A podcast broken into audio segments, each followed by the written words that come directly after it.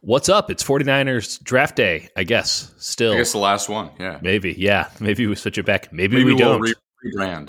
We have to rebrand. There's there's just so much 49ers the 49ers summertime podcast. Yeah.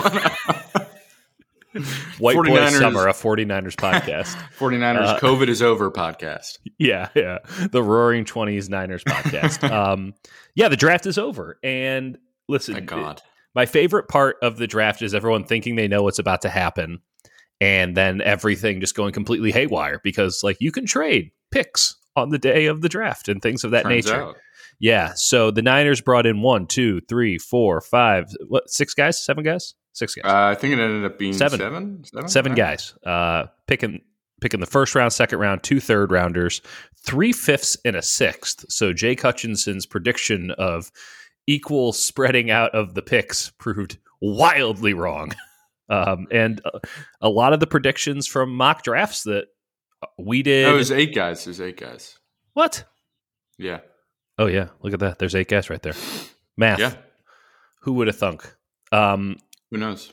I did. I they had nine picks. They came out with eight guys. That that seemed too much. Uh, perhaps they're able to get like Elijah Mitchell onto a a practice squad. I doubt it, to be totally honest. Uh, yeah, I want to talk think, about him last. I think it's yeah. We'll get to that. There are a couple of good like good special teams options here, so there might be some oh, guys great, great lose their jobs uh, just on that. Like it would be hard for me to see like Mark Nzeocha still being on this oh, team. Oh, they they got rid of Nzeocha already. He's already gone. Yeah. Okay. So th- this was this was well foreseen by everyone, but everyone.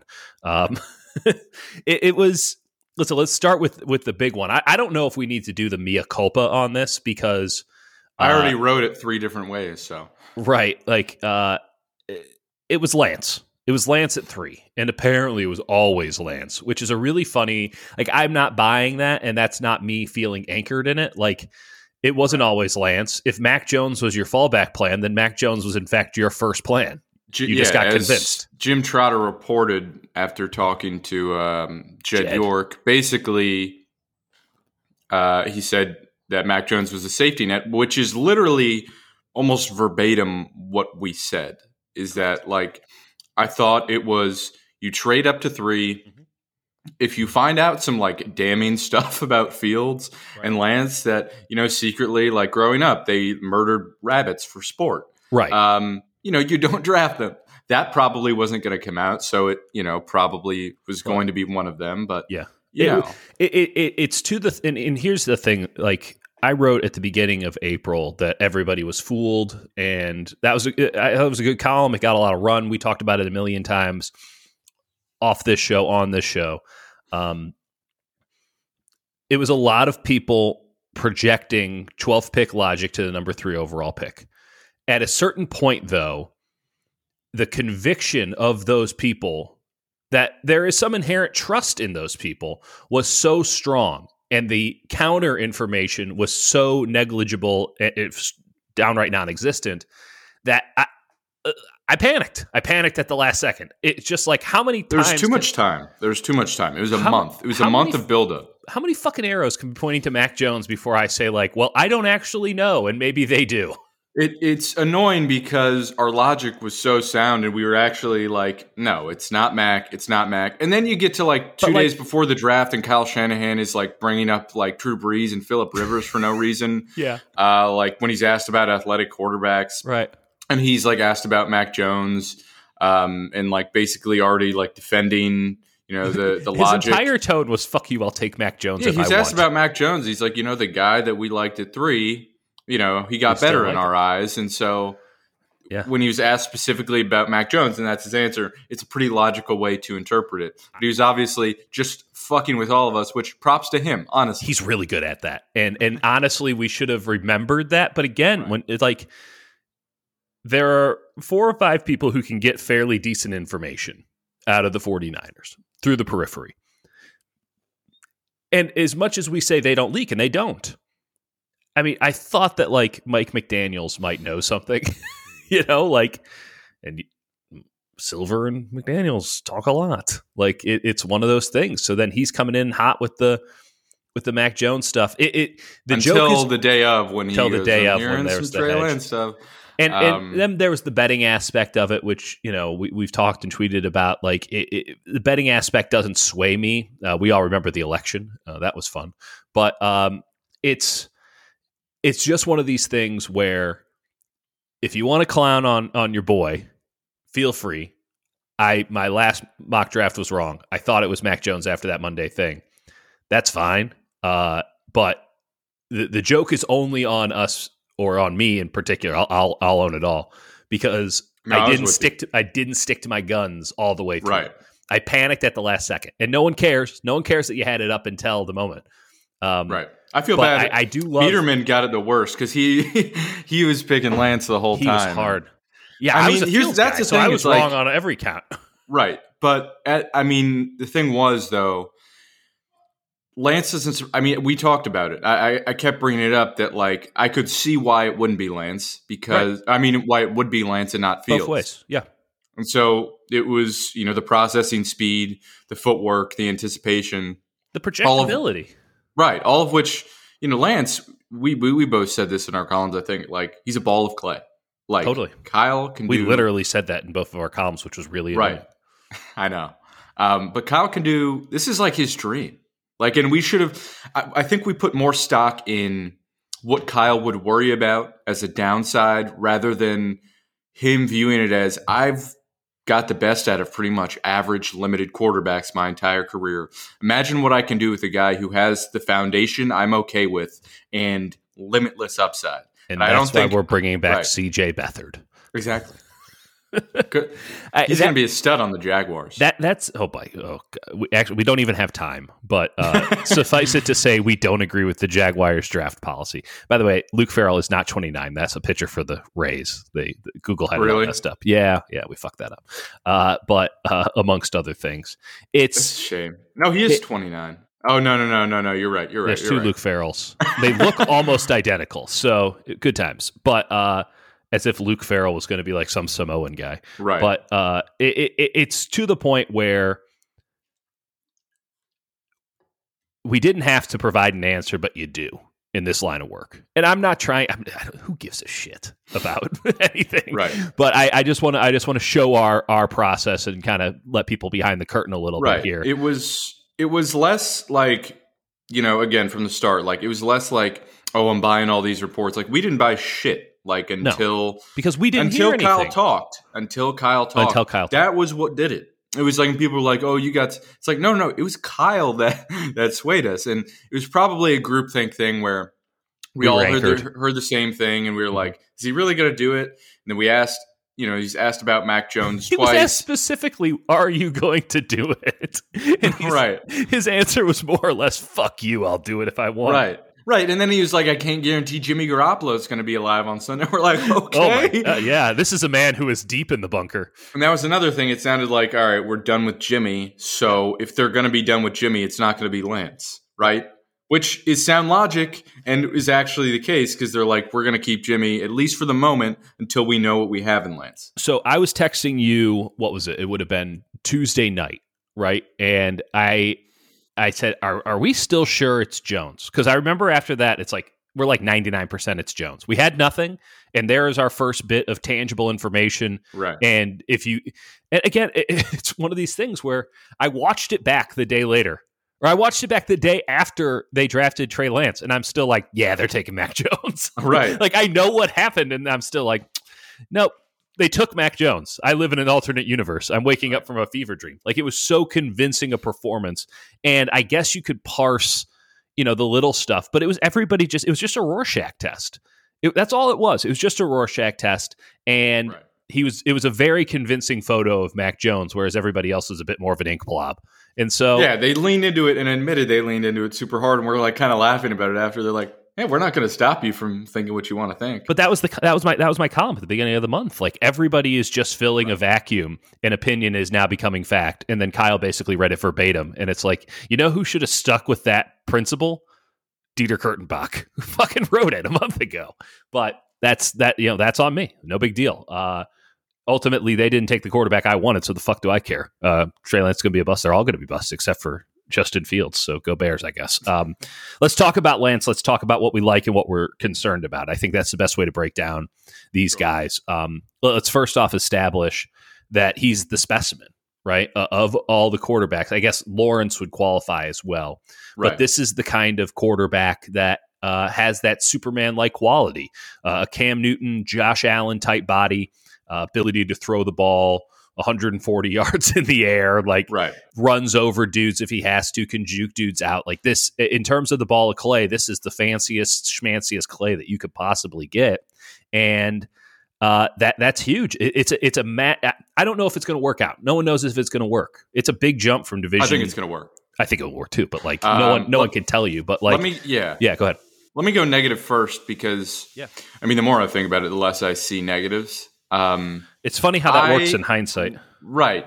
Because I, when I was looking at Lance, it was something where you know you see just and it wasn't people keep bringing up that he played the same amount of games Mac Jones. He threw the ball like 12 times a game and ran it like a running back. It's a little different than Jones who's throwing it like 30 times a game in the like, SEC by the way. Right, right. There's a difference there National and we shouldn't say oh game. they played the same amount of games because that's just as dumb. Um, there are a lot of things like we don't know. Like his last couple games in the championship and in the the show off game yeah. were iffy. Um, he, Iffy's an he, understatement. I, I really right. didn't like those tapes. No, I didn't either. But I think it's it's something where the last game apparently what had happened was he did it so his teammates uh, who like were on scholarship or partial scholarship mm-hmm. could get the one game they needed to retain that. Uh, so that was context that was missing and it was it a really even, rushed affair. Yeah, I get it, but still, Central Arkansas should be a team that you wipe the right. floor with, even though they had Robert Rochell, who uh, I'm sad, right? But like. they clearly went out of their way to throw the ball a lot and, and went outside of the, the offense they, would run the previous year. Mm-hmm. Um, in, in terms of like concerns, it was like you know sometimes he delivers like a pinpoint perfect ball, and then other times it's like whoa, it just mm-hmm. he's throwing a missile that's like nowhere close, right? Um, a tendency to like just tuck it and run way too often and That's go into thing. contact. I thought Kyle would be a little bit more concerned about that. Mm-hmm. Um, and then, you know, I, I, think he does have really good anticipation. I think he's got, I genuinely think he has the best feel in the pocket uh, for like his, his footwork and movement in the pocket, I think is just outstanding. Who I think had better footwork in the pocket. Mac Jones. Right right. Mac Jones is great footwork, but I think in terms of like else. Right. In terms of athletic movement and evasiveness and like reacting quickly, like uh, Fields Fields could move in the pocket, but mm-hmm. it's a little again, everything was slower. I, I, think it was all at like NFL Kyle wanted game speed. Mm-hmm. And he showed that. Yeah. Um, and he really like i guess we're going to the positives now because really i think it's going to work out and i think it's going to be a nightmare for NFL defenses for the next decade plus. Yeah. Is that he can layer it to he can thread the needle to every single part of the field. He has touch on those little short throws. Mm-hmm. He ran an offense where he's running bootleg after bootleg after bootleg. Mm-hmm. Um, he sets and delivers quickly on yes. time with Very anticipation. Good. Very good um, balance um, in his throws. Right. And I think the biggest thing, and this was something like we didn't know, was the mental side of it. And that's what got Kyle. It's that he is super, super, super smart, mm-hmm. voracious in his appetite to learn, mm. and just knew the minutia, the verbiage, the stuff that Kyle's like, oh baby. That's oh yeah, Kyle stuff. got rock hard over that stuff. Which oh, again, is, it was the positive for Mac Jones because by all accounts, Mac Jones had two things going for him. One of them sort of physical, and the other one, you know, mental. Which is he had great footwork and he feels right. the pocket really well. Now there weren't too many instances where he had to, you know, actually feel pressure like for an entire season, but that did happen. And then, by all accounts, he was uh, an offensive coordinator on the field, and right. the his ability to you know be a rhythm player to you know uh, deliver the ball accurately and on time at just a, a, preposterous rate as he did this past season for Alabama. That's all done through game study and things like that. So and Alabama's certainly not, you know, taking it easy on them, making it simple stuff. It, it's a pretty complicated offense under Sarkisian. So that was the bonus for him. And why, you know, part of me is like, I, I, I certainly don't think that he should have been the pick because I think where the 49ers are at and with Kyle Shanahan as your head coach, you're in a position to where You God, need to not. hedge against the future. You need to go big or go home because you still have Jimmy Garoppolo, right? Like Right. your worst case scenario is fine. It's not good enough, but it's fine. Whereas with we Mac- talked about there's no way for that to coexist, Mac and Jimmy. It, it would entirely be mind boggling. Well, I mean, it, it- let's take it like five steps further than that. Like, how can you convince your players on the practice field that Mac Jones is a better option than Jimmy Garoppolo? They're not going to be in the meetings Right. with Kyle. And, That's where it would have been proven. Exactly. right, but that's a that's that's Kyle's that's Kyle's private sanctum, Right. and then you have then you have you know McCorkle and his dad bot out here with you know Jimmy, who just say what you will about Jimmy, but Jimmy's a handsome man, and uh, and they have the same more or less the same ability to kind of throw floaters 20 yards down the field and there's no zip and it's like what the fuck are we It is. doing It is really eerily similar, and like I hate to try and make comps where like Yeah. that. That is a fair comp. yeah it's just i mean it, i think mccorkle is more kirk cousins but because jimmy can zip into it if he steps into it but he just so rarely steps into it. Nevertheless that is done. He is over. I think he'll be fine in, new england. I really do. I think that they actually had a really nice draft. Uh, that's a team that knows what they're looking for and they didn't draft a first round running back so they did a good job. Uh, now they did draft a first round guy who can't run but that's not important. Uh, with lance the Niners are in a really good position. Sounds like Jimmy's being a pro's pro, as if you'd expect anything else. Uh, say what you will about the guy and his ability on the field, and you know, kind of his standoffness. Standoffness. I don't know if the word is. He doesn't really like the media that much. He's not a, a public figure around these parts, but like he's been a pro's pro. And, right. To me, uh, Jimmy is just a guy who like this just all happened to him. You know, Totally. Like Just a guy. the whole you know, thing he's is playing football Truman Show. Up, he was handsome. It's like, oh, I guess I'll go to you know college and you know near home, and Yeah. that'll be fun. Oh, I'm drafted by the Patriots now. Oh, I'm going to Yeah. replace Tom Brady. Oh, I'm the quarterback of the 49ers. All right, I guess. It is kind of like that. I mean, when you're at Eastern Right. Illinois, you're not expecting like one day I will replace Tom Brady, and they will have the entire Patriots organization will melt inside of itself over me. Uh, yeah, I- I- it does feel rather accidental. At the same time, uh, he's a good quarterback, and he should be starting for a good deal of teams, and he should be starting for the San Francisco 49ers this upcoming year. Now, with Lance, I, I think that there's a couple things that I do want to bring up here. Um, one, like again, I was a Fields guy.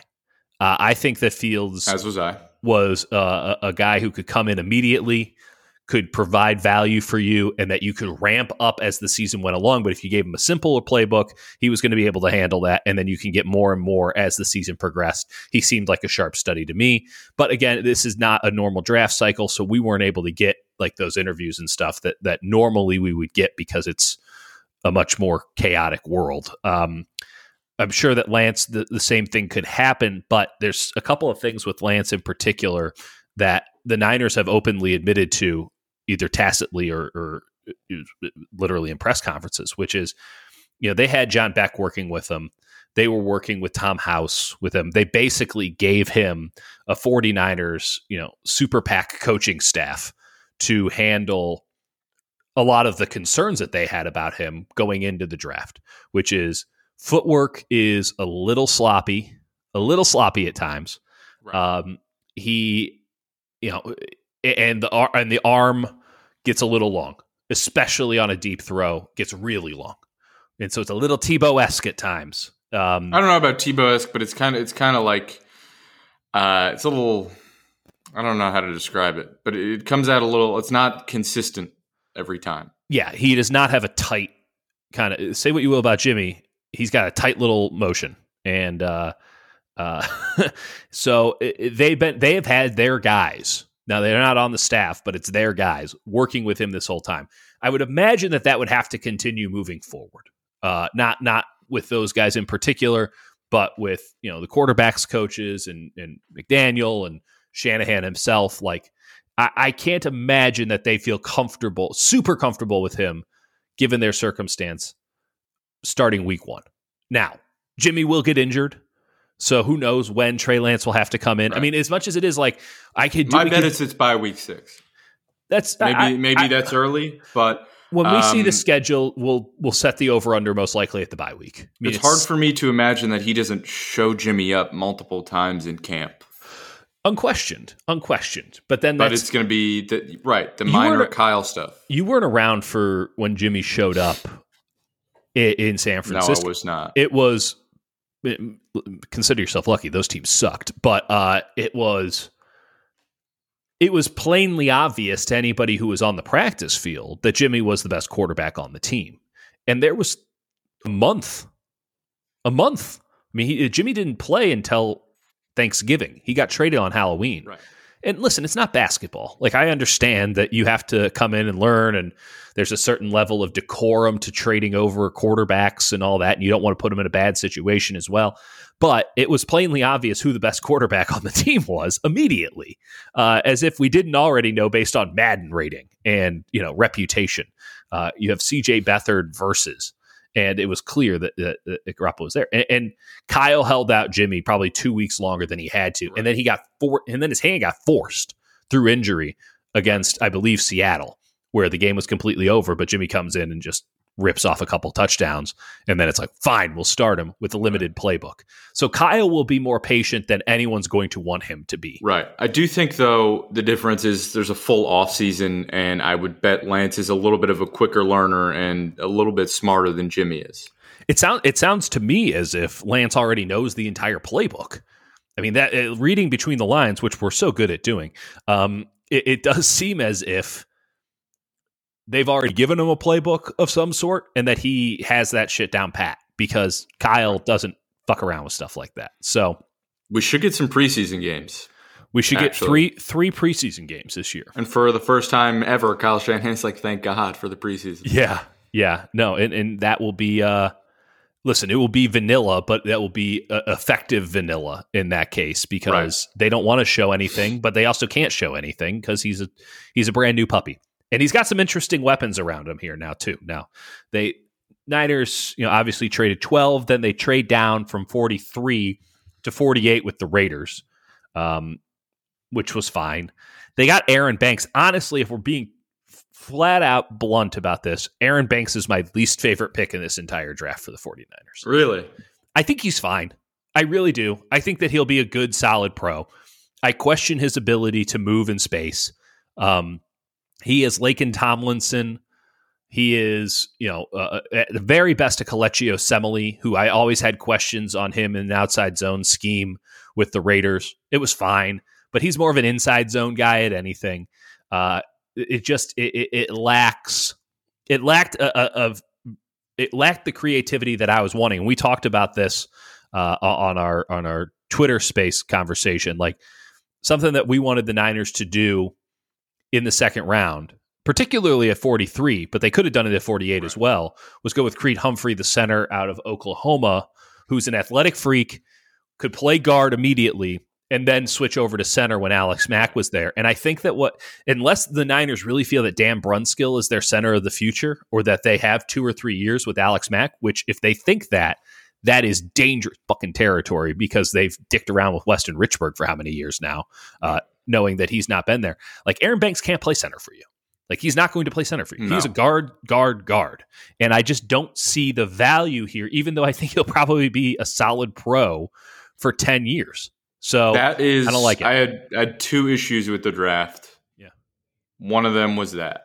Not that, again, not drafting Banks, but the fact that you had an opportunity to draft a guy Alex Mack is 35. He might play one year. He might play three more years. He might play three fucking games. Right. Right. So there's a reason the Niners Humphrey got him for a song. Is one of the most athletic center prospects ever. He had a 10 um, out of um, 10 on RAS. Right. And you look at the film and he's just beautiful man. Oh my goodness. like he is he is a love it. it we, and we you were can't, saying you that can't convince me that that uh, Banks He's a better all around prospect than Humphrey, and he's definitely not as athletic. Now, again, I like Banks. I just think value wise, Creed is much better value. Uh, and you can move him to center. And like center is something, again, Kyle's a stickler for centers. He wants a guy who knows the system. So if you're going to get a center, like you can't keep signing 35 year olds forever. I mean, maybe you can. He thinks uh, he can, just, but he's running out of guys that used to be his center. right. So it's something where it's like, hey, get the guy you can train now and then move him to guard and then move him back. And so that I think is my truly main gripe with this draft. I think to, it's the yeah. Cody the Cody Whitehair principle with what the Bears did, where they drafted him, they knew they told him he was going to be the center of the future, and they played him at guard for a year, and they shifted him over, and he's been a really good center. He was a really good guard. What are you laughing about? Packers drafted Josh Myers a pick before Creed Humphrey. Oh yeah, no, they don't know what they're doing. Um, oh man, I, I, just I would be stunned if Creed hum- Creed Humphrey has some. This is almost blasphemous. He has some Quenton Nelson in him. Like there's there's something like deeply special about Creed Humphrey, and I don't like Oklahoma prospects usually. Like right. I'm usually anti Oklahoma. Like Trey Sermon was out until he transferred to Ohio State for me. So it's I think the opportunity cost was completely blundered here, right? In the sense that okay, you got a guard, fine. What else is he? What else can you do for me? Because he's he, just a guard. He's but just a guard, and he'll probably with, start yeah. at right guard week one with right. I, with. I think that's what they what clearly what they value. Not I think I know that's what they valued. You know, talked about injuries like yeah. last year. Uh, they drafted four straight guys from the Senior Bowl. Mm-hmm. So this is something where Kyle's like, we've got a starting right guard. We're locking that down, right. and I think it's probably something where they didn't want to worry about if a guy could play guard. They wanted to say this guy 100% day one, mm-hmm. we can see him. He's our starting right guard, and I understand the value there. I, I just think they it's a little bit of a misevaluation. I don't know if it's a misevaluation. Is it again? It's just not creative enough. It's not risky enough, and it does feel as if you know, contrary to what they did at pick 88 here, by which by the way they got from the Rams, which will never be brought up again uh, when Trey Sermon goes for 210 yards in a clinching NFC West right. game. Um, you know, they that was that was a bold decision going with Trey Sermon, not because he's not a, a, an absolutely outstanding player who should not have been on the board at 88, considering where like Travis Etienne went in the first fucking round. Um, not that the Jaguars should be a barometer, but like, wow. Um, but he played with Trevor Lawrence. well, that that will fix. By the way, uh, just tracking back real fast, Aaron Banks. Uh, apparently, McGlinchey was a guy who was talking him up. He's a Notre Dame guy. He's going to likely start if it's not Brunskill uh, soon next to Mike McGlinchey. No, and he's going to start. But yeah, he's pick forty eight, so he probably should start. If he's not starting, there's kind of a problem there. You botched it completely. Um, but you have two Notre Dame guys. I will say this: McGlinchey had his fifth year option picked up, which we already knew. Uh, that that's official now. And I I was able to find a video on one of the uh, one of the fanboy sites that or uh, Twitter accounts, Instagram, whatever. McGlinchey's put on some weight. McGlinchey looks he? he? looks thick. He looks nice. like a thick boy. So that might not be the worst move. I mean, they had to do it just because of cost benefit and that. Like, there's no way you can't have a starting. Right. He right. wasn't. He wasn't bad enough to warrant not doing it and trying to find a new right tackle. And he's so goddamn dominant in the run game that it's like it just we can figure this stuff out. And I think figuring it out was entirely just he can put on weight again. I mean, he was right. so he was so small. I mean, he had to have been weighing a buck seventy five by the end of the season because every was, every player loses he was weight. down to two ninety five.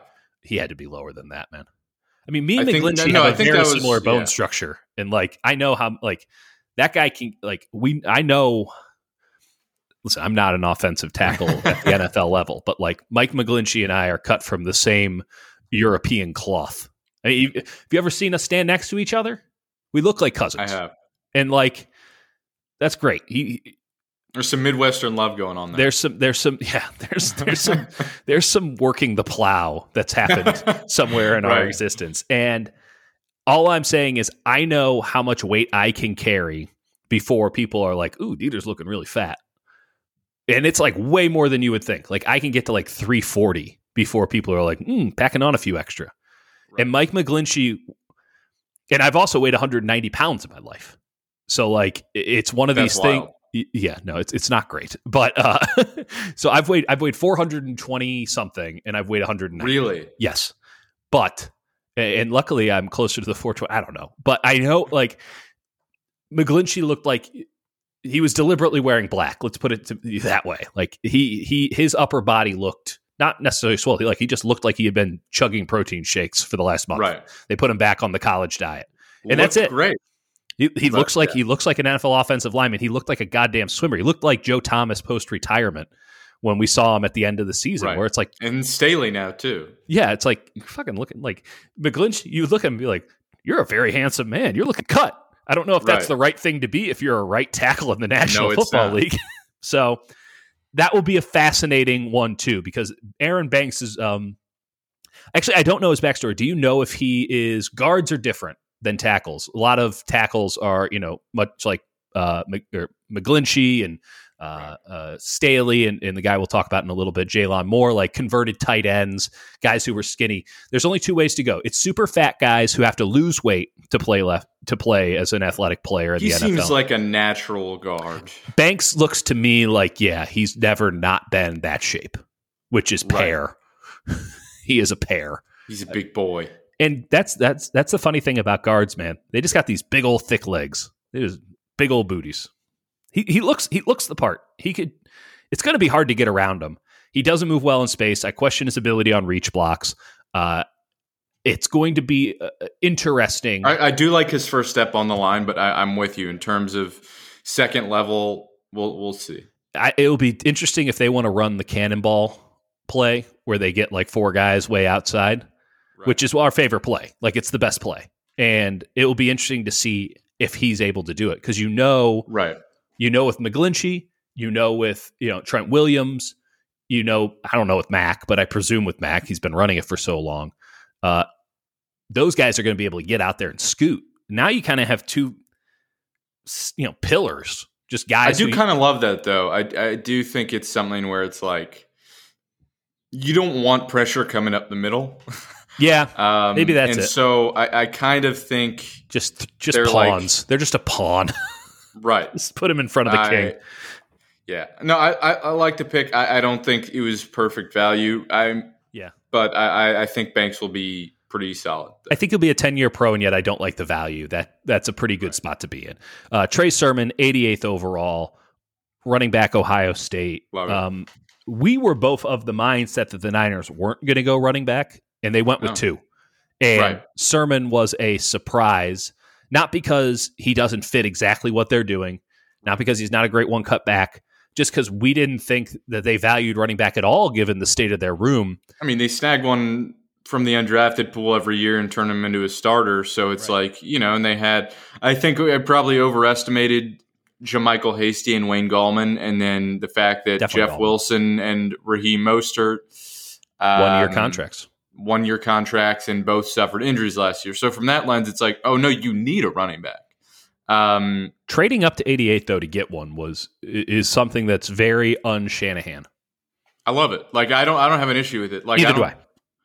Like that's the thing. It's like you. It's it's an easy thing to be like, oh, you traded up for a running back. It's like, here's the thing: if you're signing running backs for 10 million a year, that's dumb.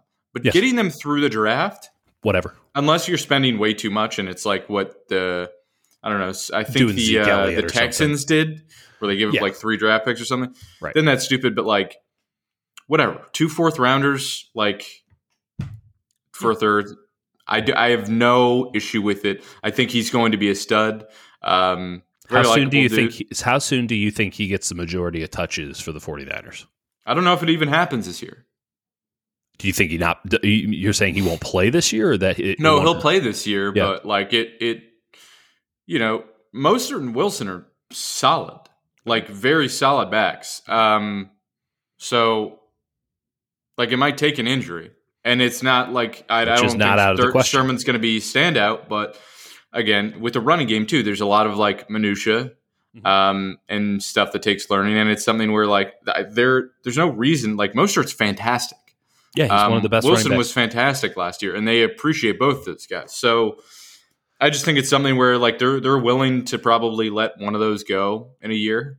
Um, no, they'll let so, Mostert go because Mostert will want more money. They they they right. They, no, that's they, what I love. Mostert's they, like pay me, and they're like, no.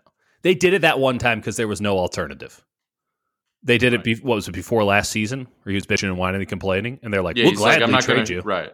He's like, "I'm not going to show up to training camp," and they're like, "Here's a million yeah, Does that work? Shut, shut, the fuck up. Like that was that was their general tone. Which it's like really. It's I feel bad for running backs. Like it's a bad spot, right. but like if there's one place where you should not feel like you have entitlement to anything, it's Kyle Shanahan's running back room because he's just like, I'll find seven more guys like you. I only need right. two things out of a goddamn running back, and I can find them. In this case, I took in, that personally, man. Most it's like, hey guys, I think I, I've earned a raise, and they're like, no, yeah. How about we draft uh, two successors, and yeah. you're gone in a year? Yeah.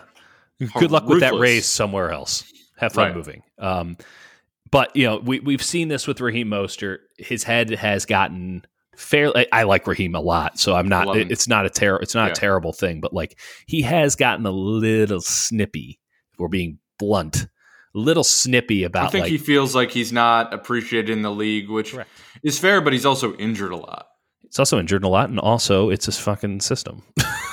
like he's a Mike Shanahan running back. Just it's right. Son. If you're like what running back who doesn't just blasted the whole like wouldn't succeed. And Fucking Alfred Morris ran for almost two thousand yards one time. Like, oh wow, yeah. And I've known Alfred. I've known Alfred Morris for a long time. Like he was great at FAU. No one saw that shit coming. So um, here, here's what I love about Sermon. He is a one cut and go kind of guy.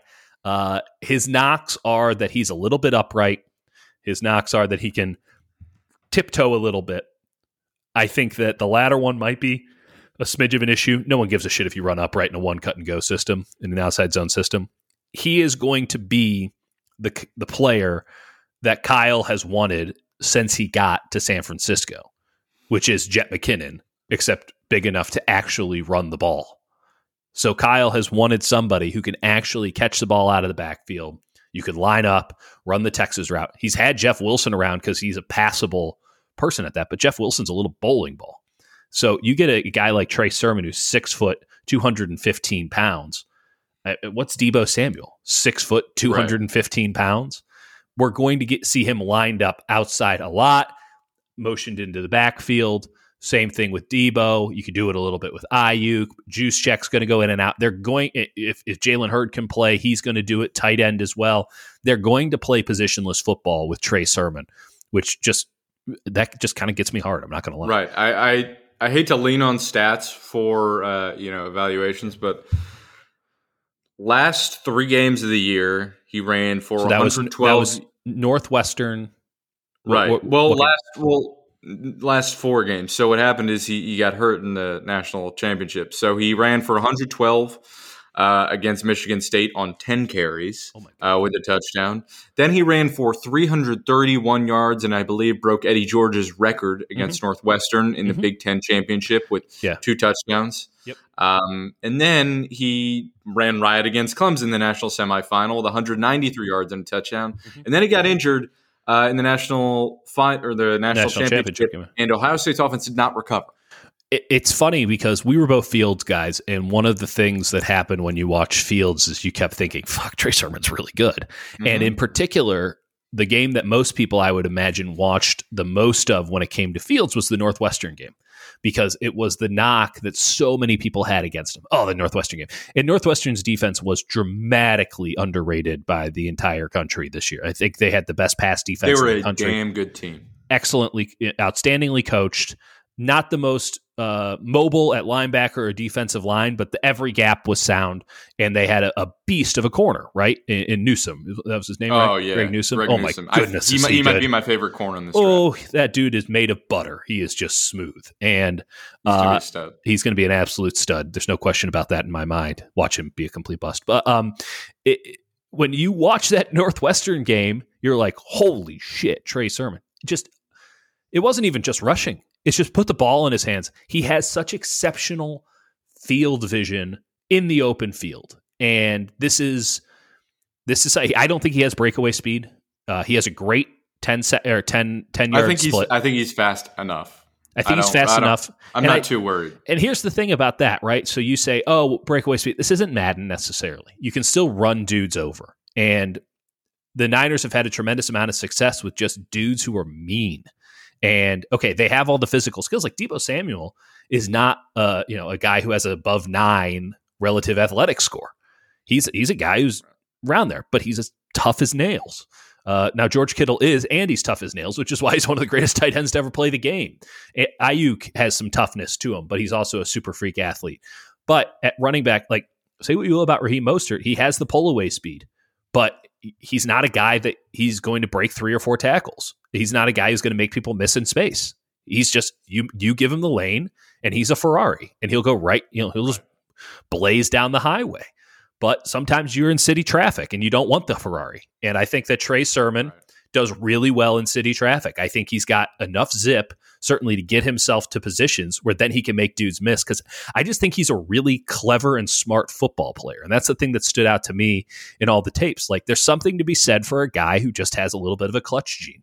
And when Ohio State needed him most, because their quarterback, who again, I was very high on, because their quarterback wasn't coming through that day because his ribs were broken all the way up. And, you know, they were basically unzippering him to put him out on the field.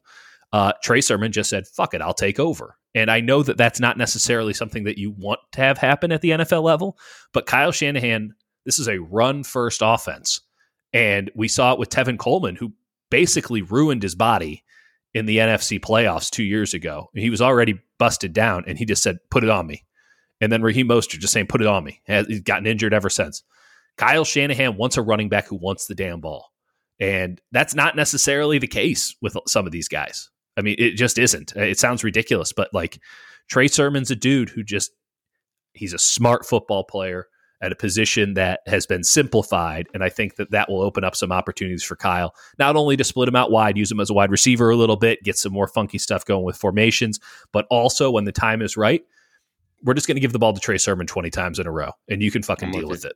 So, um, great pick. I'm with you. What do you think of uh, Ambry Thomas? Because you watched much yeah. more tape of him than I did. Yeah. Um, I didn't love like the one-on-one clips I saw at the right. Senior Bowl, but I, I don't know how much you make of that. So Thomas is long and feisty and athletically super sound um, it, when it comes to what you need to be a shadow corner. Now, we disagree a little bit on kind of what you need to be as a corner in the NFL. And uh, it will be interesting to see with him in particular because scheme is going to be so important to his success or failure, um, which is the same you could say right. for uh, Deommodore Lenoir did I get the Diamandre? Dia- Diamador. Diamador. Diamador. A great Apologies. Name. That's a hell of a name. Uh, uh, Thomas Thomas could be an absolutely perfect cover four corner, which I guess is the same thing as a cover three corner. Not a good cover two guy though. Uh, his hips are a little tight. Uh, I think that his eyes wander quite a bit, but he is blazing fast. And if nothing else, I fully expect him to be the punt and kick returner on this team for the majority of snaps. And that in and of itself is is valued at pick 102. That's a starter, right? If you're if you're picking right. in the top 100, you need to get a starter. And Trey Sermon might not start immediately, but when he when he gets on the field, it's going to be really hard to take him off. Uh, Aaron Banks might not start immediately, probably should, but he might not just because of Brunskill. But when he's on the field, he'll be there for the next 10 years. Trey Lance is not a starter immediately, but he's a guy that you again expect 10 years out of him, Pro Bowls, All Pros, Super Bowls. Um, Ambry Thomas, I think, just in and of itself with special teams has a chance because I, I, I, think he's a pretty feisty player as well. Um, there's going to need to be some polish. I don't think that the Niners are going to be too upset if they have to throw him in there immediately, but he's not going to start week one. I mean, they're covered at corner. Right. Their issue was depth, and I think that he right. provides very solid depth. And um, right. I, I, it's a, it, it, was a little bit early for him, if we're being honest. Right. I thought he was a day three pick. Uh, through and through, talking like late fourth, early fifth.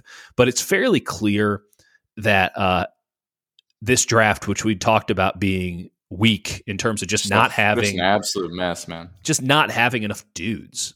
Um, right. I think that anyone that somebody felt comfortable with, they just didn't. They they over. There was a lot of guys who were overdrafted by two rounds because I mean, we, it's, we it's, overthought it it's funny. Three corners went right ahead of him. Yeah. Nahshon Wright from Oregon State, who I haven't watched any of. No, Elijah Molden out of Washington, who's going to be a nice, very nice. He's going to be a great nickel. Yeah. Um, um, Maybe. I mean, he's then, not that athletic, but he's a smart. Right. Right. I just think I don't know. I, drafting a nickel in the third is eh. yeah. Um, from Syracuse, who's super raw. I just don't think fits this defense. But I, I the Niners just like cut his brother, so and his right, brother and his brother is super raw you know. Right. So. Um, and but I think the only real other options are the, the other guy you liked, um, Robert Rochell. I loved Rochell, but I get um, Thomas. I see Thomas because right. Thomas is. I can see if they talk to both Rochell and Thomas, they're going to feel more comfortable with Thomas. Totally. This totally, and it, and it seemed like yeah, it seemed like um, I think it was it was yeah, it was a pick from um what's his name? The guy that does it all for them. Their VP of player personnel. You're talking you're talking Peters? Yes. It was yeah, an Adam, Adam Peters. Peters. pick where Lynch said basically he he rang the bell for him. Um, and what they loved most, I think, and this struck me as like the anti Ahkello Witherspoon is that he he sees the ball really well, like in the air, and reacts to it and attacks it. And Witherspoon, that was like, you know, the catches he would allow. Like sometimes he play perfect coverage and then just would never track the ball. Mm-hmm. So he always I, has I think, his head around. Right. So I, I, think that's that's something they like. I, I do think that there's something to be said. Like he knows what he's doing on the field, and he has crazy athleticism. And the knock on him is that his first step off the line of scrimmage is not good. Um, you can, if you put speed on him, he does have the physical ability to close, but he's going to have to close a lot because he doesn't have the first race. He kind of has a, a false step. His hips aren't going to open up, so double moves are going to kill him. Um, I don't think that he has a nose for the ball. I think he has a nose for pass breakups, if that makes sense. Like he's sure. not going to intercept uh, because he's too worried about the other guy not catching it. But we'll find out. I think he could, as I wrote, I think he, he he's going to pull a ton of flags early. Right. Um, I think it's it's something like you know what Shanahan said with Lance in terms of improving accuracy. Like footwork is something you can work on. Exactly. So, a lot of that, a lot of that is coaching. A lot of that right. is teaching, teaching him. Okay, if he's smart enough, then he can pattern match exceptionally well. I know that Richard Sherman's not there, and that's the guy that you want teaching pattern matching. But like they have good coaches. They should be able to eh, you know tell him how he I don't question that he'll be able to hand guys off well if he has to. I don't question that he can cover, you know, a, a deep quarter, a deep third very well. Man to man might get interesting, like true man to man, but the Niners don't really run that that much anymore. Right. And uh, so it's a it's a good pick. That said, a guy who a guy who qualifies as just sort of a zone corner at 102 a stretch. Luckily, he has that special teams skill. I think he'd be a really good gunner. I think that he, you know, he probably need to put on a little bit of weight for that, but I, I think he can be a really good gunner. He's definitely going to be a good returner.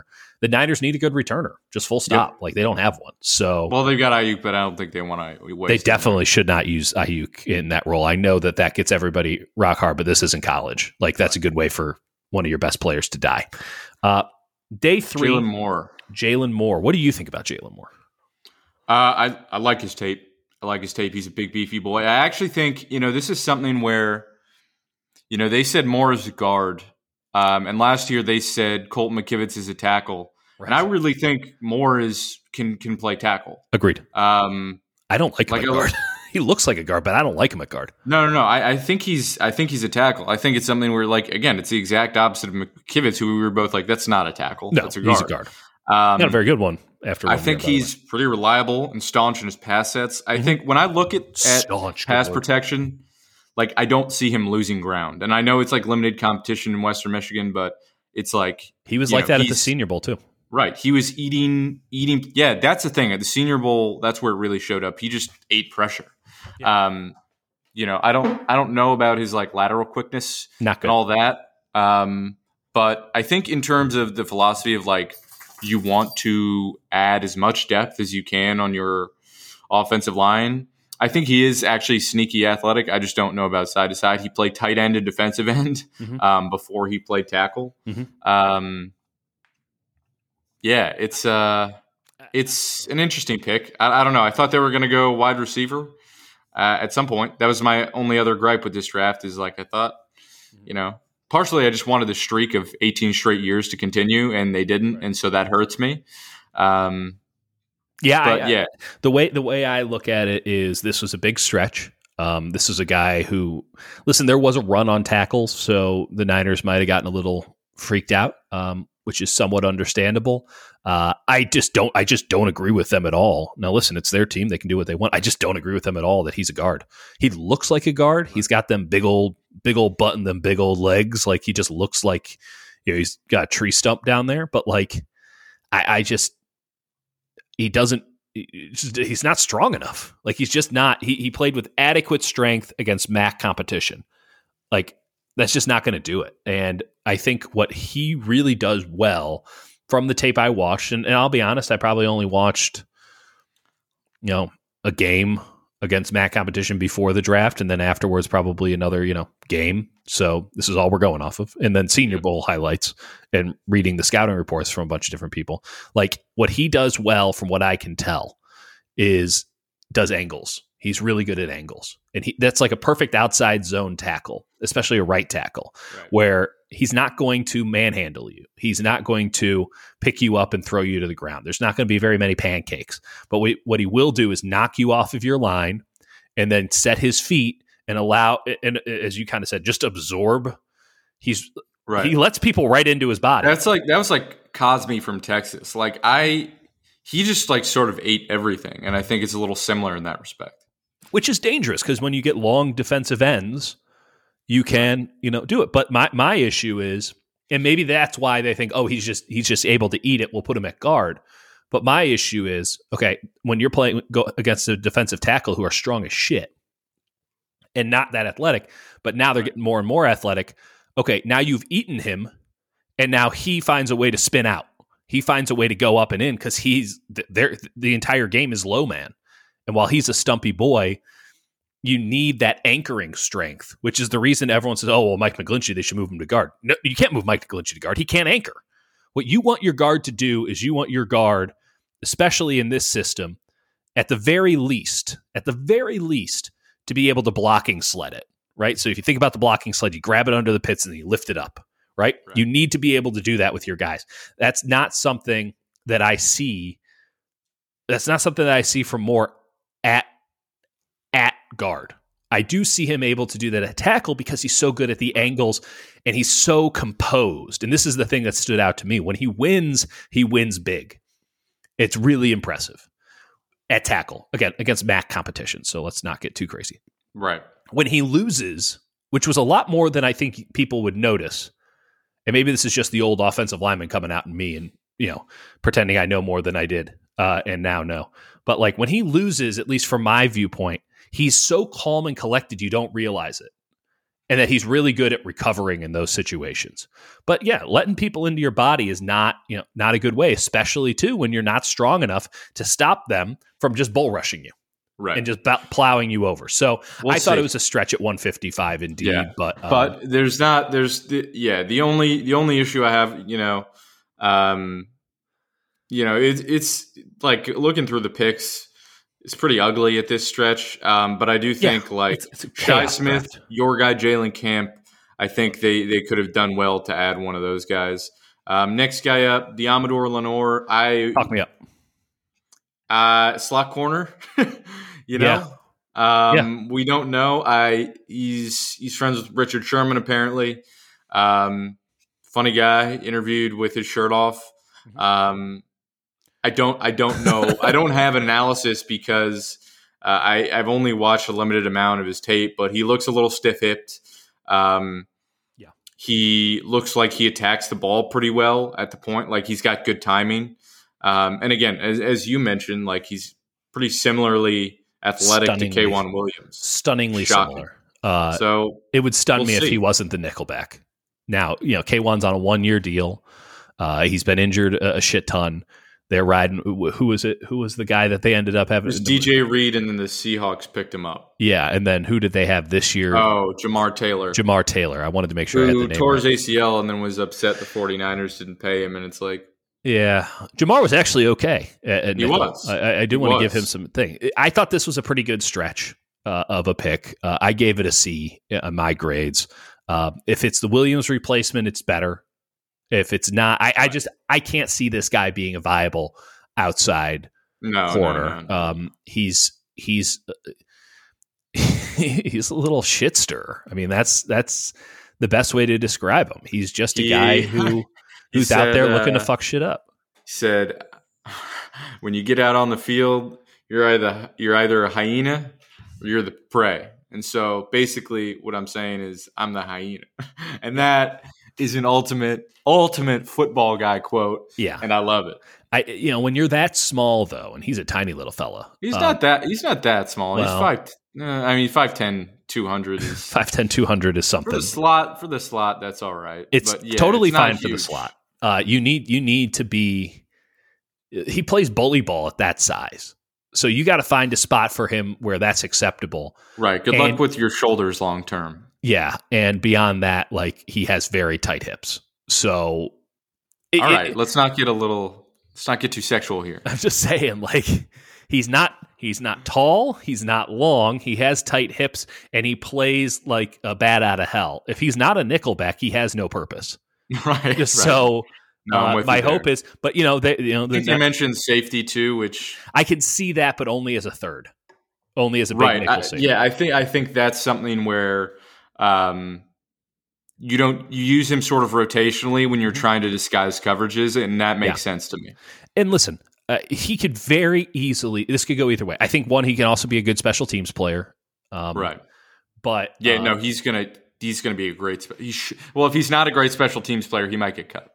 Right, that's very fair. Uh, uh, he has a chance if he is capable of translating what he was able to do at Oregon almost directly to the NFL level. He has a chance to be a really fun chess piece on a defense that needs to get more athletic. And by when I say more athletic, it needs to be a little bit more versatile. A lot of guys, Right. you have one guy out there. I mean, you have two great linebackers who can kind of do it all, but really, it's Jimmy Ward is the only one who's like capable of moving around Right. a little bit. Uh, the nickelback is the nickelback. The cornerbacks are the cornerbacks. The defensive linemen are the linemen. You need to get a little bit more versatile. You need to mix it up a little bit. He has Speaking of which, yeah. the Uh, next guy, this uh, can you pronounce I've- it for me? uh, Talanoa Hufanga. Hufanga is I love him. I I yeah. love him. it's impossible. I, this this feels like Shanahan and Lynch just getting a football boner and just saying, "Fuck it, let's pick 180. Why not?" Yes, that's almost exactly what Lynch said. Is he was like at this point in the draft, like we didn't think he was going to be available. Like Fuck we it. just like he he he hesitated to compare himself to himself. Yeah. no, but I uh, get it.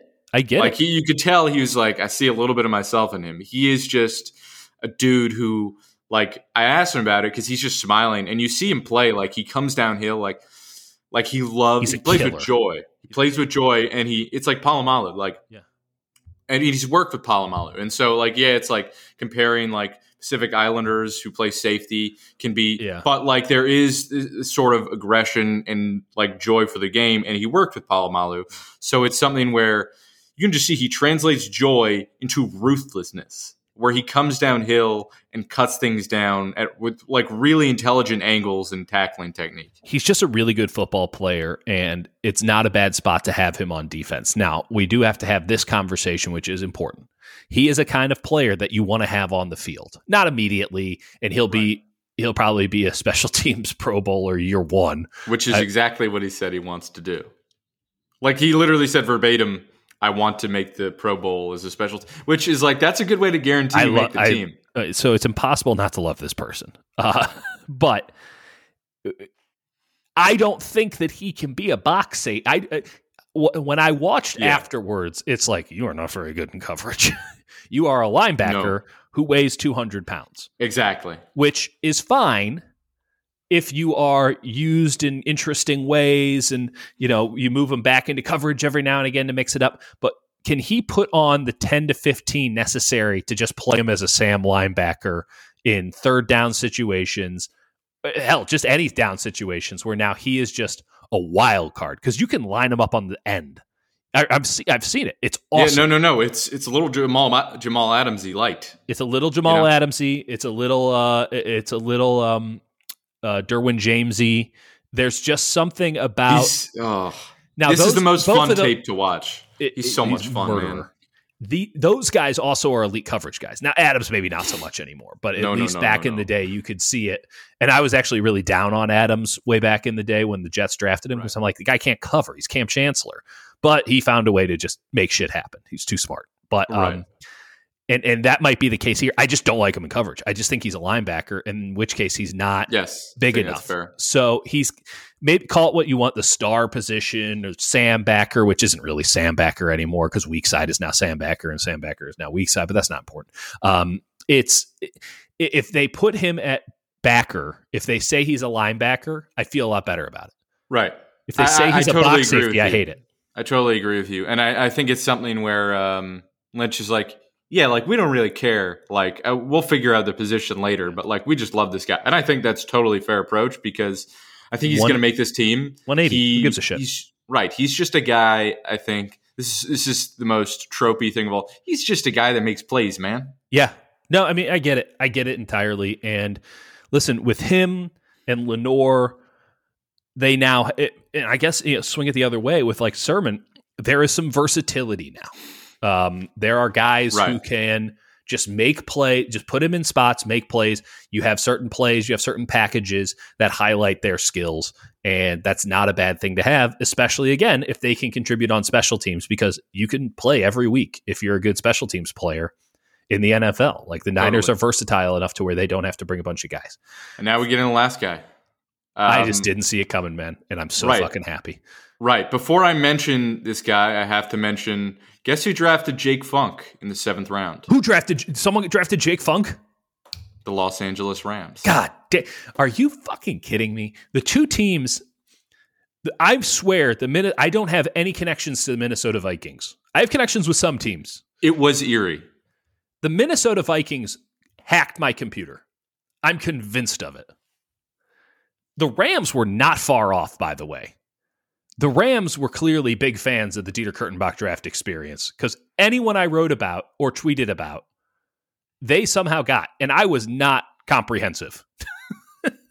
like I was, I was judicious right. to the point where Elijah Mitchell, someone that I would say was probably the second running back that I scouted when we talked running backs seven months him, ago. I love him, man.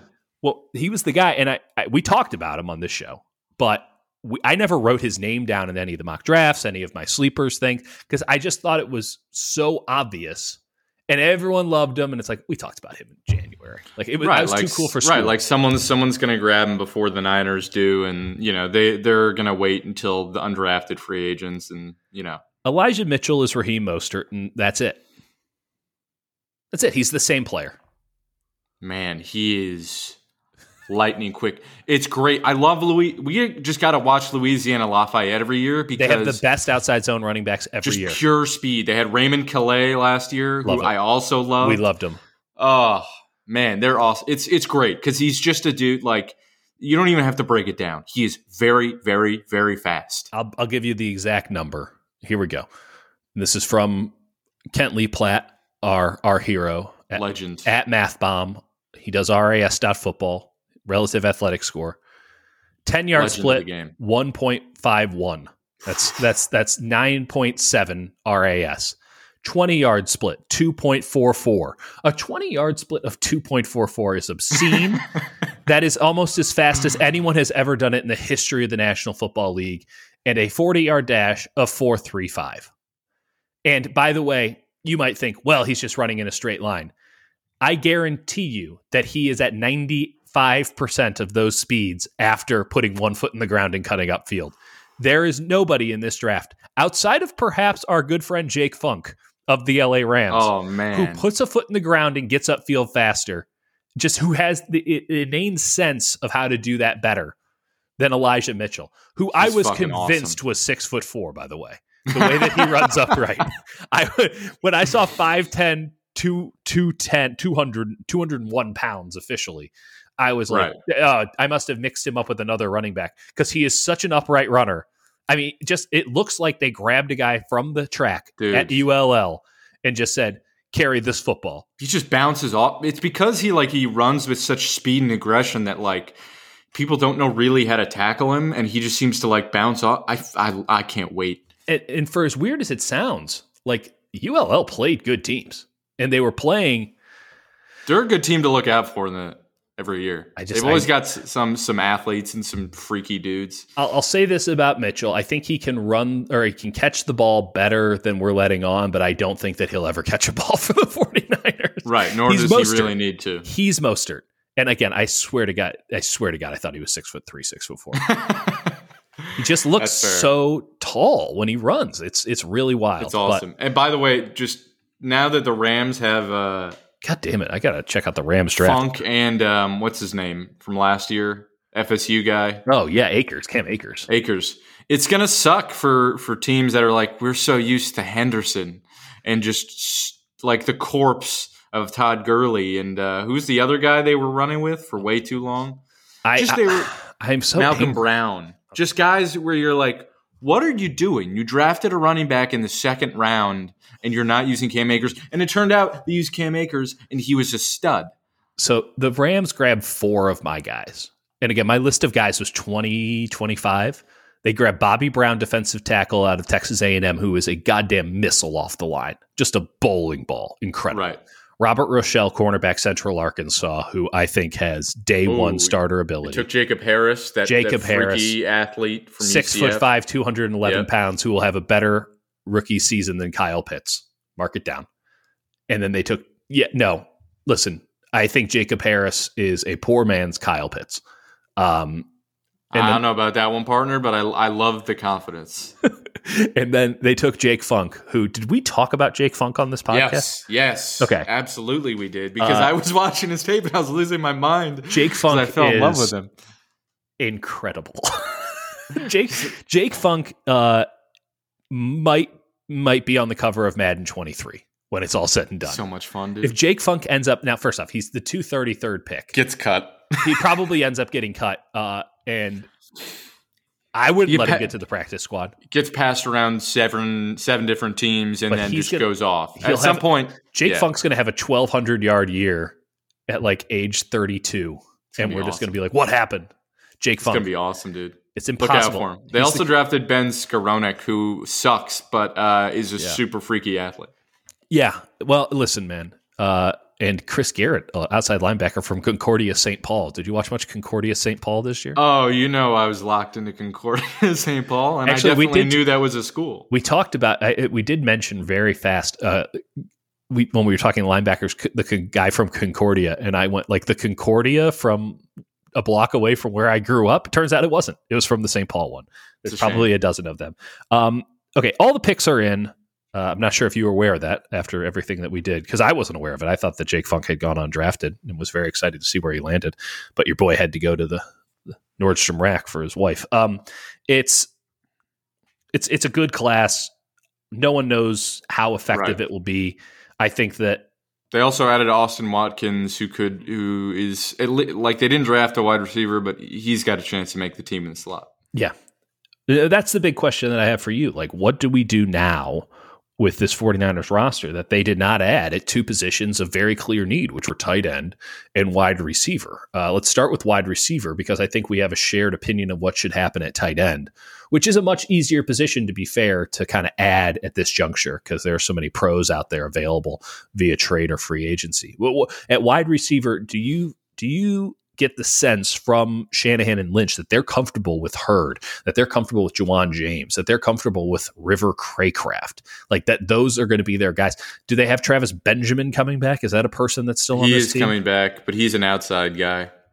I mean, um, who, they they need a, who is going to be this team's third down daddy? Because right now, I would say Ja'Wuan James is their best bet, which might Jennings, actually be Jennings. Jennings. Sorry, Ja'Wuan James is a offensive tackle, um, which would be a very interesting he could be a third down daddy. Who's to say? Uh, go big man. Jauan Jennings is their best. I, I, think the guy who has their best shot right now, which is not to say much. Though I do think that would be a nice role for him. What do you think? How do where do they go? Third down daddy. Because I don't see any wide receivers out there on the open name market. out a while ago, but what about Danny Amendola?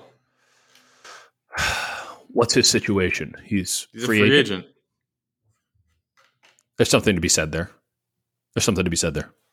I would take a flyer on it. I mean, I, it's like Mohamed Sanu is like a walking corpse. Like, not to trash him because, like, I, lo- I, I think everyone loves Mohamed Sanu, but he, I don't know if you can expect anything out of him. Um, yeah, yeah, it's like, you know, you look at the roster and it's just there's nothing you can trust. Out like, here's the thing: the only guy you can fully, fully trust is Aiyuk, which is his no, second year. Are you talking Deebo can't be trusted because of injuries? Yes, that's what I mean. Is like yeah, you you have to bet on Deebo, but like he's been injured quite a bit, and that's not something you can discount. Yeah. Um, here here are the available here are the available wide receivers, and it gets grim fast. Yeah. Larry Fitzgerald. Okay. Golden Tate. Julian Edelman retired. Yeah. Danny Amendola, some person named Alex Erickson. No, it's Cody Core. Cody Cody Core. Cody Core's a big name. that's not Damiere Byrd. They could bring Tavon Austin back. Yeah, Marquise Lee, DeAnthony Thomas, all four foot two of them. Bennie Fowler, Laquon Treadwell. Oh boy, Laquon Treadwell's maybe they should bring him in. Dede Westbrook. Dede Westbrook's not an interest, isn't it? Chris Thompson is a former 49er, so they're not bringing him back. Uh, Marvin Hall. Uh, let's just yeah, see. man. It's Trent, I don't even want to read You heard of any this more of these Trent names. Taylor, Greg. I like I like how I like how dire it is, and they're like, we are not bringing back Trent Taylor. Yeah, Lil Jordan Humphrey. That's an awesome name. Yeah, Yeah. So you look at it, it's, Fred Fred Brown. Just some guy named Fred Brown out there looking for a job as a wide receiver. That, that's like when you when you make, create a player and you, you don't want to like create a name, so you just click down the list and make the first one you can. Trent yeah, so you got- Sherfield. That's who they signed. Yeah. So he I don't know who he is, but I guess he played well for the Cardinals. Um, Jamon uh, Moore. Jamon Moore was a good player at one point. Okay, so quickly, it's Aiyuk, Samuel. Outside of that, you basically, you know, um, Richie James is probably your slot guy to go with. I'd say he's a safe bet to make the roster. The only other one Yeah. who's a safe bet at this point. I mean, is he though? Because I think that they just drafted somebody to return kicks and stuff. I- Uh, I, I would say I would bet that Thomas gets it. yeah, but he, yeah, I'm just talking return. about like slot guy, like, Yeah, no, I'm looking at it. I get it. I, I'm with you. And then like Sanu maybe, and then like I guess they really Sanu on think Jalen. Hurd Yeah, Sanu's on the roster. is going to be They're really betting on Hurd. healthy. Uh, they're I mean, really, yeah, Hurd's maybe Kevin be- White. I mean, They, preseason they be- refused to play Kevin White last year, so I don't know. they didn't want to give it that. away. It would have been too. Right. been too right. tantalizing. And then Travis Benjamin, he'll probably make it as just like, you Fucking know, he- Austin Proehl is still in the league. yeah, it's not a deep group. Like Jawan Ma- Jennings has a shot. Um, Matt Cole. dude, it's he was he was like a uh, Canadian League stud. McKendree University. Yeah, he played in a bitch. Canada, didn't he? The Dolphins always get these CFL guys, man. That's their thing. right. Trent. So yeah, it's a it's not a great group, and um, I think they should have added someone. But Austin Watkins has a chance to make the roster because of the names we just mentioned. yeah. Austin Watkins out of uh, South Florida, which is in UAB baby. oh UAB. yep, My bad. All good. I've spent a lot of time at both of those schools. Um, No worries. Yeah, no, he's he's a, he's a good player.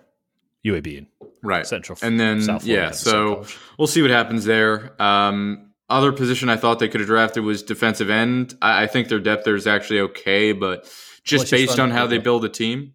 Yeah, Yeah. it's Nick Bosa, Arik Armstead, Jordan Willis, Samson Ebukam, yeah, uh, the corpse of Dee Ford. We'll see if he ever Street. returns. Arden Key, uh, Jordan yeah. Willis, Deshaun Hall, Alex Barrett, someone named Corbin Kaufusi. He's an offensive lineman. I got him listed as a defensive lineman here on Do our they? lands. He is an offensive lineman, I believe. Okay, that would be a interesting. tackle. You go either way, Ben Garland style. That's Um, what the Seahawks tried to do with that tight end they ended up cutting. I'm stunned that the Seahawks tried to do something that ended up not working. I honestly, I, I honestly was expecting maybe another DT, and I think that it speaks to Zach Kerr and Mo Hurst, who you know Yeah. they've added. Their depth is fine there. I think. Their depth is fine, but they're a little. It's a little bit different. I mean, this puts a lot more onus on Kinlaw to be a great three technique, and I think that their one technique is going to be a little bit more of a zero than a you know a three going forward. In that you know you have Darrion Daniels and Kevin Givens, and Hurst has a little bit of burst. No pun intended. Er, no, not to rhyme. And then like Kerr, like these are big fat boys. Like there's no nice way to put that. Like these are just like space eaters right. and DJ Jones is kind of a space. These are run stoppers, and so it will be interesting because you know they didn't get great push last year. They didn't, and I do think that the interior of the defensive line is is such to where you probably just need pass rushers across the board at this juncture. But Right. I guess they're going with a run stopper somewhere. Right. Last thing we'll mention, uh, tight end. I don't believe Kyle Shanahan in that he thinks Dwelley and Warner and Daniel Helm are good enough depth, and if he does, yeah. why? um, Absolutely, be batshit insane. Zach Ertz time. Zach Ertz is a very viable option. It's going to probably cost a third round pick. Uh, might cost more, and go ahead, the, do it. It'll probably have to happen after June first on the basis of uh, the contract for the Eagles to save money. But do it. If we learned it. anything from the NFL draft, is that everything's going well with the Eagles. So uh, they got my man Milton Williams out of Louisiana Tech, and they cut. You sent me the video. I think it already has like a million views. You've probably seen it by now. Yeah, their front um, office of the front office with uh, Howie Roseman going around like trying to give everybody a fist bump, and everybody just being angry at him because they traded they traded down. Alim McNeill, I think, got picked. Three, one pick before them. They traded down three spots, and the guy that apparently they really, really wanted, the defensive tackle out of uh, North Carolina State, went one pick above him to the Lions. And, and so, they traded down for a sixth. Yeah, they got barely anything out of it. So good job. Right. At least there um, wasn't an expose on how everyone hates everybody there. God. Um, real quick, I'll just give like a quick fire grade Ooh. of the draft. Ooh. I gave it a B plus. Um, I give a lot of value to not drafting Mac Jones. Yeah. Um, and drafting a guy who I think is going to be an absolute stud in the league for a long time, for protecting him, uh, for doubling down on your run game, for doubling down on um, adding to the defensive backfield. Mm-hmm. Um, and then, you know, the questions we brought up about, you know, not drafting a center who could play guard and not drafting wide receiver. That's those are my two main gripes. I would give it a, a, a B minus on the basis of uh, just calling the picks where I where I would have taken them and, and value in the draft. I don't know if they did an exceptional job in any way of getting value out of their picks, even with a couple of trades here and there. Uh, agree with you. I, I, think that if you look at positional scarcity, Lance at three is perfect. I mean, any quarterback other than Mac Jones would have been great. Um, I don't like the the Banks pick for value there, especially when you see you know like uh, Smith, the Tennessee guard, who I thought was the second best guard in the draft, going in the sixth round for issues that are totally solvable. Um, you know, I, I don't you don't want to get too cute because you did just draft a franchise quarterback, but you could be a little cuter than that. Uh, I didn't see value with Banks at, at 48. Uh, love the and they Sermon almost drafted him at 43 if they didn't. Yeah, love the Sermon pick. I think that there's something to be said intrinsically for the two offensive linemen, the two defensive backs, three if you include uh, Hufanga, in the sense that those are really hard positions to get as free agents, and they're really kind of tricky positions to develop right. with guys who have been in the league. You think about just the schmoes that are floating around as free agent, like. I feel bad for saying schmo because I like Tom Compton a lot, but like if you wanted to get somebody on the open market, you're getting a Tom Compton. Whereas if you're trying to get a wide receiver, we just said like Danny Amendola is still around. You know, like it's not a great market, but there are still players to be had there. Uh, tight end in particular, there's a lot of good pros sitting around a tight end. Um, so there's something to be said for the Niners drafting offensive line, admitting Colton McKivitz was not a good pick, admitting that they have to protect, you know, being smart and protecting the asset that they just traded three first round picks for. They had to get better in the secondary. This has been a team that has been hesitant to draft in the secondary for years now because it's somewhat of a, a, a no win position, but they found guys that they think can be value. I can see their vision with it. Overall, I give it a B minus because I can see their vision. I just question the execution in some of it. But no one knows for you know three years if this works. And I love both of the running backs. And hey, they got the biggest thing right. They got their franchise guy. Could have gone a whole lot worse, uh, indeed. And not only is Trey Lance, you know, a clear cut franchise guy, um, we're gonna it, we still get to find out in a way if Kyle is good at this or not. We still, you know, like it's one thing when you bring in Fields, right? It, that would be one thing. Um, but you st- you have to develop Lance a little bit. You have to manage your locker room a little bit. Like there's there's still going to be, you know, if if I actually think it's a pretty easy locker room to manage with Lance because it seems like a winner. Right. He is I think he's very humble. I think yeah. Jimmy's very humble. I think those two personalities can actually coexist together. Yeah. And I think it's something where you don't have to like there's not the Mac Jones thing where it's like, is he actually better? It's not totally. like you're not going to question Kyle for being arrogant. You're like, okay, this guy has some tools. Um, it maybe might take a second, and it's like, oh, he might take a second to develop, but like He's I'm, got everything. I think it. It's. I'm with it you 100 percent on that. I think the bigger thing is when do they play that guy? Because that, that, as much as you mentioned, oh, that's not an issue now in training camp, right? Oh well, Mac Jones is here, but Jimmy is still there, but they're going to play Mac or whatever. Right. Like, how's it? The flip side of it is if Trey Lance is out there fucking slanging it day one as well, he should in practices. Start him. Well, and that's fine because then you have Jimmy as the backup, and that's cool. But then if the kid's struggling, when do you pull back Jimmy? I mean, it's just there is. Yeah, it's tough. It's fraught. Like, it's fraught. And that doesn't mean that I, it's negative. Yeah, I know from our so, sort of side that's you know an issue, but like that's a luxury too. 100, it's like 100%, but Kyle got, still has to manage it. Right. And that's yeah, my that's my stance. This is this no, is no, no, it's fair, but like I I'm like you know, they don't like they can they can ride with whoever's got the hot hand and I, I don't think they're going to do that. I think it is sort of you have to make a clear decision at some point, like what the Dolphins did last year was a little.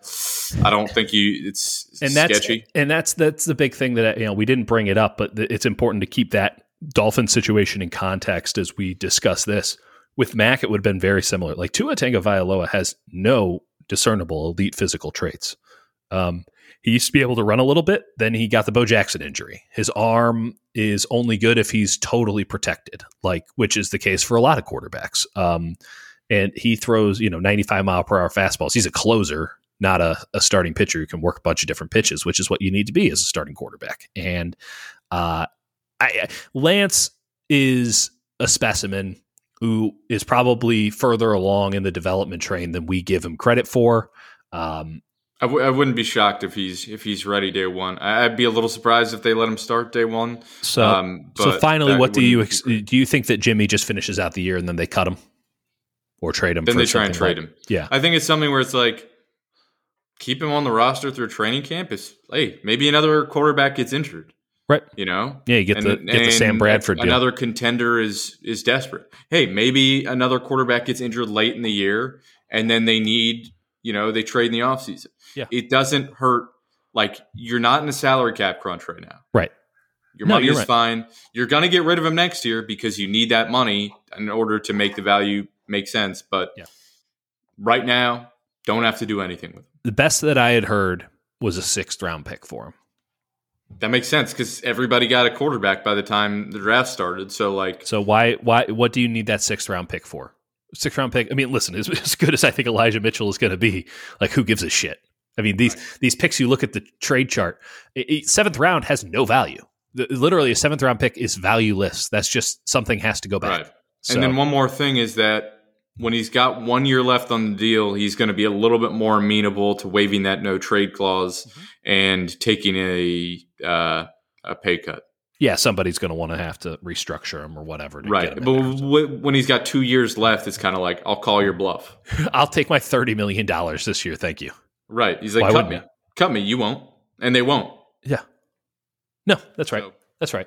That's right. Uh, and, and, they shouldn't because even if you start Trey Lance week one, you're not. Jimmy's not a horrible quarterback. He is Jimmy's average at worst. I what think. people need to start doing in 49ers land right now is viewing the cost of the room as opposed to the cost of the player. And Trey Lance is not making n- no money, but relative to what he should be producing in the very short future, uh, near future, like he is underpaid, right? He is on a rookie scale contract, right? And that QB room is still making less than thirty million a year. Am I wrong? No, I'm wrong. I don't know it's, what it's Trey like Lance's deal is. Maybe I should have Trey's. I think six. Trey's. I think six. Maybe oh, Jimmy's unbelievable 25. then. So it's so, like thirty one combined. I think. So if you're you know you need to pay thirty million dollars for quarterbacks, just full stop. You need to have as much as you say, oh, well, you can do value this way and that way, like you need to have a good backup. And just because the backup could very well be making 4x what the starter is going to be making doesn't mean that that's not valuable because if Trey, as the 49ers have learned time and time again over the last couple of years, and the reason they're in this situation, if your starting quarterback goes down, you better have a good option. And while Jimmy Garoppolo is not worth $27 million a year, he would be a goddamn great backup quarterback. And who yes. knows? Maybe when it's all said and done, he ends up the backup quarterback for the San Francisco 49ers and the weirdest, most twisted thing that's ever happened. But uh, they did well. They did well because it's not Mac Jones. And um, that's all it comes down to. Get Zach Ertz, and suddenly this offseason looks spectacular. Damn right. It was a spectacular pod, Jake, as always. And now it's dead. Hey, hey, at least we survived. We did. We did. We survived we, a Sunday. We didn't know. Kyle Shanahan said, you know, you never know. But we made it. Long, lot of hours left ahead of us, buddy. Let's see if we can make it to the end That's of it. Fair. Next uh next time maybe we'll be alive, maybe we won't. Maybe it'll be a, a what is it? A deceased post, podcast. Post, a post mortem. Posthum was it post posthumous? Yep. Posthumous? posthumous. Posthumous. There's the word. Posthumous 49ers draft day. Smart uh, guys over here. Brilliant. We thought it was Mac. 49ers 49ers summertime podcast coming to you next. Training camp day. Oh boy. two a days. The 49ers two a day podcast. All right. Bye.